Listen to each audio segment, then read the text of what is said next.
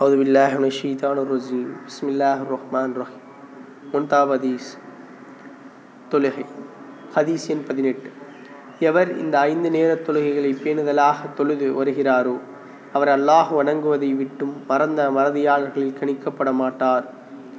என்று நபி சல்லா அலி இஸ்லாம் அவர்கள் கூறியதாக ஹஜ்ரத் அபுஹுரேரா அலி அல்லாஹ் அவர்கள் அறிவிக்கிறார்கள். நூல் இப்னு ஹுசைமா. ஹதீஸ் எண் பதினெட்டு. எவர் இந்த ஐந்து நேர தொழுகைகளை பேணுதலாக தொழுது வருகிறாரோ அவர் அல்லாஹுவை வணங்குவதை விட்டு மறந்த மறதியாளர்களில் கணிக்கப்பட மாட்டார். என்று நபி ஸல்லல்லாஹு அலி இஸ்லாம் அவர்கள் கூறியதாக ஹஜ்ரத் அபு ஹுரேரார் அலி அல்லாஹ் அவர்கள் அறிவிக்கிறார்கள். நூல் இப்னு ஹுசைமா.